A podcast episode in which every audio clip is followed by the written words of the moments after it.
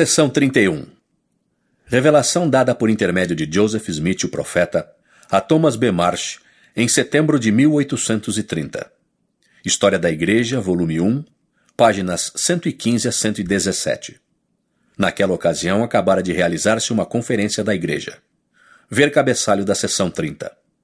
Thomas B. Marsh fora batizado em data anterior, nesse mesmo mês, e havia sido ordenado elder da Igreja antes de ser dada esta revelação.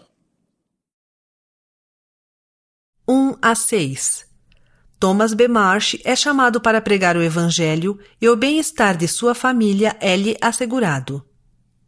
7 a 13 Ele é aconselhado a ser paciente, orar sempre e seguir o Consolador.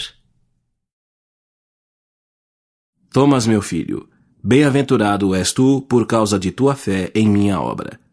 Eis que tens tido muitas aflições por causa de tua família. Entretanto, abençoarei a ti e a tua família, sim, teus pequeninos. E dia virá em que eles acreditarão e conhecerão a verdade e serão um contigo na minha igreja. Eleva o coração e regozija-te, pois é chegada a hora de tua missão. E tua língua será desatada e anunciarás boas novas de grande alegria a esta geração. Anunciarás as coisas que foram reveladas a meu servo Joseph Smith Jr., Daqui em diante começarás a pregar, sim, a ceifar o campo que já está branco para ser queimado. Portanto, lança a foice com toda a tua alma, e teus pecados te são perdoados. E haverá muitos feixes sobre tuas costas, porque o trabalhador é digno de seu salário.